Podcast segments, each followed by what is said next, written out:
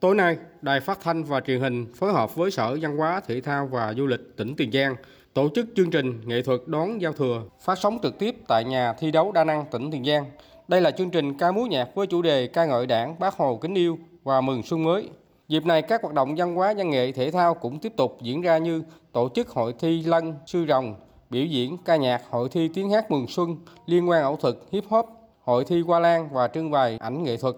Đặc biệt tại quảng trường Hùng Vương, xã Đào Thạnh, thành phố Mỹ Tho, tỉnh Tiền Giang mở cửa để phục vụ người dân đến xem thưởng lãm, chụp ảnh lưu niệm, đón chào thời khắc giao thừa với các tiểu cảnh, trang trí đèn nghệ thuật, nhạc nước và các chương trình giao lưu, các ban nhạc, âm nhạc đường phố, ca nhạc, đàn ca tài tử.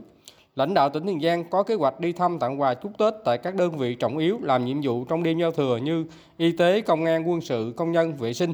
Để giúp người dân thành phố Mỹ Tho vui xuân đón Tết, công ty trách nhiệm hữu hạn một thành viên công trình đô thị Mỹ Tho huy động hơn 200 cán bộ công nhân lao động từ 18 giờ tối nay ra quân làm vệ sinh tại chợ Hoa Xuân và 17 phường xã trên địa bàn thành phố Mỹ Tho. Lực lượng này chỉ kịp ăn bữa tất niên với gia đình rồi tỏ ra các tuyến đường, nơi công cộng lao động xuyên suốt trong đêm, không có thời gian đón giao thừa. Ông Lê Minh Sáng, Chủ tịch Hội đồng Quản trị, kiêm Giám đốc công ty trách nhiệm hữu hạn một thành viên công trình đô thị Mỹ Tho cho biết thêm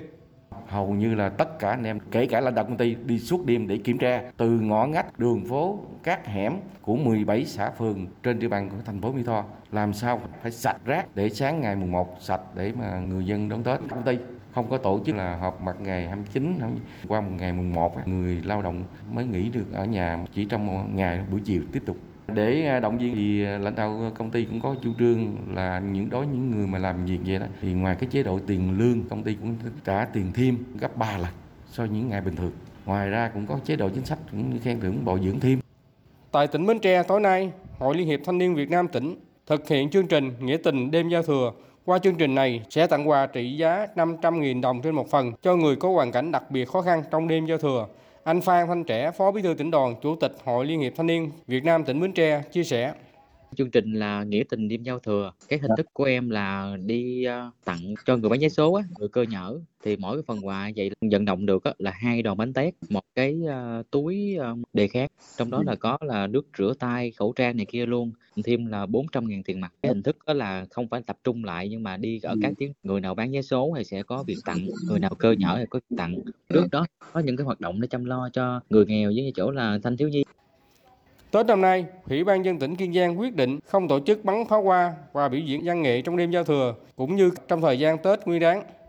Trước đó, tỉnh đã ban hành chỉ thị tạm dừng tổ chức các loại hình lễ hội và bắn pháo hoa trong dịp Tết Nguyên đán, dừng các hoạt động tập trung đông người không cần thiết, tăng cường giám sát dịch bệnh tại các địa bàn khu vực có nguy cơ cao, tổ chức các lực lượng phòng chống dịch, đảm bảo xử lý kịp thời các tình huống xảy ra. Tết Nguyên đán năm nay, Kiên Giang chủ yếu tập trung chăm lo Tết cho người nghèo, gia đình chính sách, đảm bảo lương thực thực phẩm phục vụ cho người dân trong dịp Tết Nguyên đán và cung cấp hàng hóa ra hải đảo biên giới, dùng sâu, dùng xa tập trung cho công tác phòng chống dịch bệnh, đảm bảo an toàn cho người dân du xuân đón Tết. Tại các điểm khu vui chơi phục vụ người dân đón giao thừa, chào năm mới ở vùng đồng bằng sông Cửu Long đều có tổ chức dụng cụ sát khuẩn. Lực lượng làm nhiệm vụ tuyên truyền nhắc nhở người dân thực hiện 5K để phòng dịch Covid-19 lây lan.